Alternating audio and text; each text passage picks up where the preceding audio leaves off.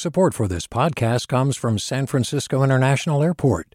At SFO, you can discover award winning flavors and unique shops all before takeoff. Learn more about what's at SFO at flysfo.com. From KQED. Good morning. This is the California Report. I'm Saul Gonzalez in Los Angeles. As we grapple with the coronavirus pandemic, face masks are the coin of the realm. And Governor Gavin Newsom says California has now secured a monthly supply of 200 million masks to help protect healthcare workers. The governor says the masks, most of them N95s, have been sourced from suppliers in Asia through California companies and nonprofits and we might have enough to share with other states. Staying on Governor Newsom, as California responds to the pandemic, he's warning there will be hard budget times ahead as state and local governments burn through enormous amounts of money. KQED politics editor Scott Shafer reports. The state has already drained its traditional emergency reserves since the coronavirus started unleashing its damage in February. There is still about $16 billion left in the state's rainy day fund, but that comes with strings attached. Governor Newsom said even with substantial additional help from the federal government, California is going to be in for some very lean times. And you start to get into 18, 19, 20% unemployment, the impact of the general fund, the impact in terms of our capacity to deliver services uh, is substantially uh, uh, greater than anything we've ever experienced in our lifetime. Newsom said any big ticket budget items dreamed about in January are likely out the window now, saying the state must focus on the most essential programs in the social safety net. With the property tax deadline looming this Friday, Newsom declined to move the payment date back after local officials warned their counties could end up broke without that revenue. And there was some pushback. This was not an easy conversation. It was many conversations. Uh, but ultimately, they agreed on a case by case basis that they would create those hardship exemptions to extend the payment options. The good news is that state health officials are cautiously optimistic that social distancing has reduced the near term caseload of COVID 19. They now expect the peak to happen in late May. For the California Report, I'm Scott Shafer. At a privately operated immigrant detention center in San Diego, six detainees and five employees have tested positive for COVID 19. That's up from no confirmed cases there just last week. Immigrant rights activists are blasting Core Civic, the company that runs the facility, for not doing enough to protect the detainees. Attorney Dorian Edgar Sato is with the National Immigrant Justice Center and blames Core Civic for not screening its employees. She spoke to partner station KP. PBS. As advocates and as people in detention had predicted, the virus was brought into detention, likely by somebody who was going in and out of the facility, um, and it is now spreading like wildfire. The San Diego chapter of the American Civil Liberties Union has filed a lawsuit against the federal government. It wants detainees who are especially vulnerable to the coronavirus released from detention. Let's turn now to tracking the coronavirus. If you live in Los Angeles County, which has become the center of the virus pandemic in California, and think you might have COVID 19, you can now get tested. That's a big change because testing was largely reserved for at risk populations, like the elderly and those with compromised immune systems. KCRW's Kathryn Barnes walks us through the new testing process in LA.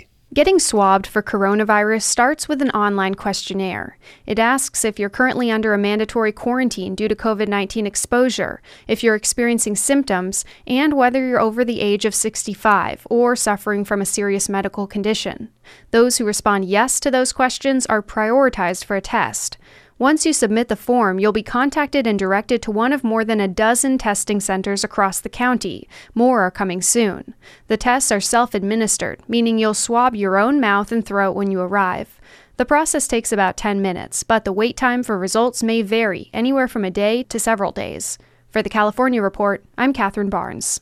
And also in Los Angeles, Mayor Eric Garcetti has announced that starting Friday, all residents will need to wear a mask or face covering when visiting essential merchants like supermarkets and pharmacies. Employees of those places will also need to wear face coverings. And in non coronavirus news, and yes, there are still other things happening, California officials are granting fracking permits again. The state had put a hold on applications for the controversial oil extraction technique last July because of growing safety and environmental concerns. State regulators have issued permits for Aera Energy to use hydraulic fracturing on two dozen wells in Kern County. Aera is a joint venture of Shell and ExxonMobil. A company spokeswoman says allowing fracking again comes at a critical time for the energy industry as it feels price shocks due to the COVID 19 pandemic. Several environmental groups slam the state's decision. They say it just adds to long term health concerns in Kern County and across the state. And finally, by now you've probably heard of Zoom bombing, where trolls hijack an online video conference and post really awful things. It's called Zoom bombing because Zoom has quickly become the most popular software for group meetings in recent weeks. Well, KQED's Rachel Myrow wants to add another word to the coronavirus pandemic lexicon Zoom bouncer. Meet Lisa P. We're not sharing her last name or location because she's a member of Alcoholics Anonymous. I've been um, clean and sober for seven years. Privacy is paramount in AA. Also, we have no desire to help harassers figure out which meeting to target next. Trying to make sure that nothing funny is going on in the background. Many local AA chapters pivoted online when shelter in place orders took hold a few weeks ago. Lisa P. co hosts two Zoom meetings, publicly listed, of course, which is how Zoom bombers got access. Lisa P., you know, parentheses, security. and already she's had to tackle a group of male Zoom bombers spewing obscenities in a women only meeting. So I think it was rehearsed. So I'm watching the photo gallery like a hawk and saying, okay, where is the sound coming from? One by one, deleting them. Then I went in and I locked the meeting down. That's a Zoom feature that blocks new entrants from joining the meeting, even if they have the ID and password. And there's a waiting room where would be participants linger until the host lets them in, or not. But Lisa worries the newcomers in her women's group could be put off. Just the fact of knowing that someone can do such a thing scares some women to begin with. She's not intimidated, though. Lisa P. will be monitoring the digital doors in weeks to come, a Zoom bouncer on a mission to keep her AA groups open to the public. For the California Report, I'm Rachel Myrow. In Los Angeles, thousands of garment workers have long labored in the shadows, cutting and sewing clothes for poor pay and in terrible working conditions. But now, in response to the coronavirus pandemic and with the encouragement of the city, many clothing manufacturers are switching from fashion to surgical masks and hospital gowns. But have conditions improved from the garment workers as they join the fight against coronavirus? Well, not for many, says Marisa Nuncio of the Garment Workers Center, an advocacy group. Some workers are reporting to us, I worked 10 hours today producing masks and I only am going to earn $50. So well under the local minimum wage and no protections, no safety protections. And that's a really big concern for our members and for us as an organization that, you know, if workers are being called to do this critically important labor, they have to be protected themselves, and their wage and other labor rights have to be respected and upheld. So you're saying some garment workers who were exploited pre-pandemic when they were making clothing are being exploited now as they're making personal protective equipment. That's right. I mean, this is this is a sweatshop industry. It, it has been always, and you know, workers were earning an average of about six dollars an hour in very unsanitary, dangerous conditions. So, what kind of protections do you want to see put in place for workers? First and foremost, we want workers to be their health to be protected. So we, you know, we recommend that manufacturers are following CDC guidelines and that they're really implementing social distancing by spacing machines. Uh, we're really pushing for hand washing stations and training on how to keep workers healthy and safe, and that training must be paid. You know, more broadly, we're advocating that employers are ensuring the local minimum wage, and we're asking for employers to cover um, testing and treatment. Nobody, of course, wants to see a pandemic, but do you think this crisis could create an opportunity for garment workers to get things they've long fought for because the workers are so indispensable now as they make PPE? Yeah, that's right. I mean, you know, as you said, no one wants this this crisis. It's it's really tragic. If there is somewhat of a silver lining, I think there's things we're seeing that are happening. I think communities are coming together in really creative ways to support each other. But we cannot let those protections disappear after the pandemic is controlled. Absolutely not, because these are basic labor rights that just are about protecting folks and respecting their dignity as a worker. All right, that is Marisa Nuncio of the LA based Garment Workers Center. Marisa, thanks so much. Thank you for having me.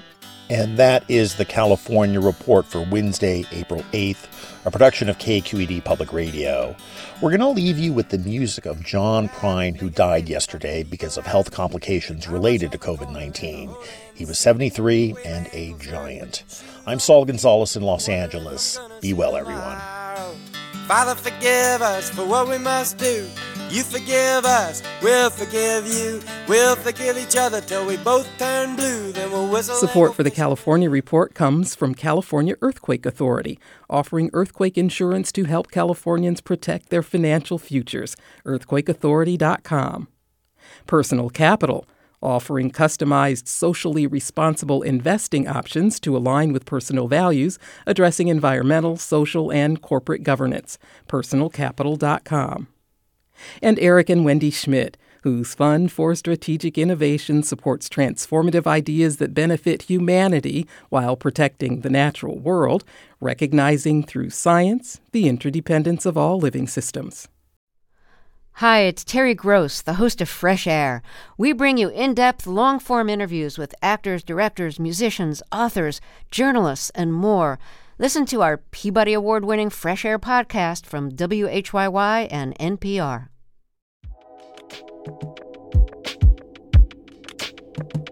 Did you ever wonder what it's like to live alone, hidden in the woods, not speaking to a single soul for 30 years?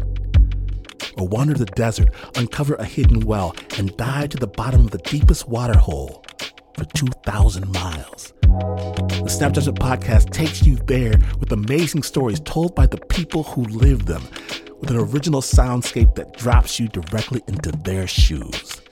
Snap Judgment. Listen and subscribe wherever you get your podcasts.